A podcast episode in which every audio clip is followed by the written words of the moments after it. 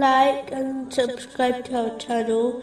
Leave your questions and feedback in the comments section. Enjoy the video. Continuing with the last podcast, which was discussing chapter 10, verse 13. And we had already destroyed generations before you when they wronged. Thus do we recompense the criminal people.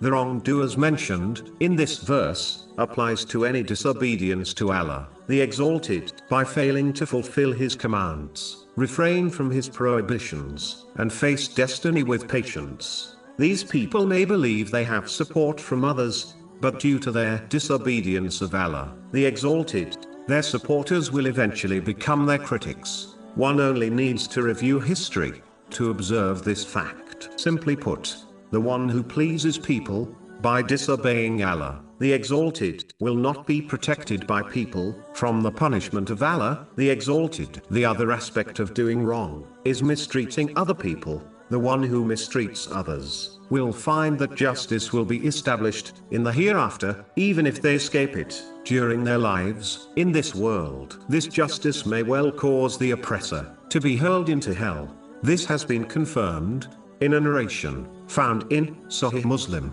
number 6579.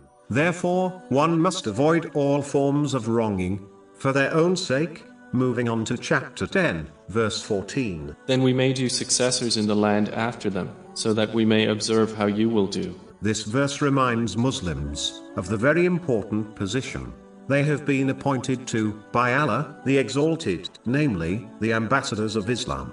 It is extremely important for Muslims to fulfill this duty according to their potential. The best way to achieve this is by fulfilling the commands of Allah, the Exalted, refraining from His prohibitions, and being patient with His choices. The reason why Islam spread across the entire globe is because the righteous predecessors took this duty very seriously. When they gained and acted on beneficial knowledge, the outside world recognized the truthfulness of Islam through their behavior. This caused countless people to enter the fold of Islam.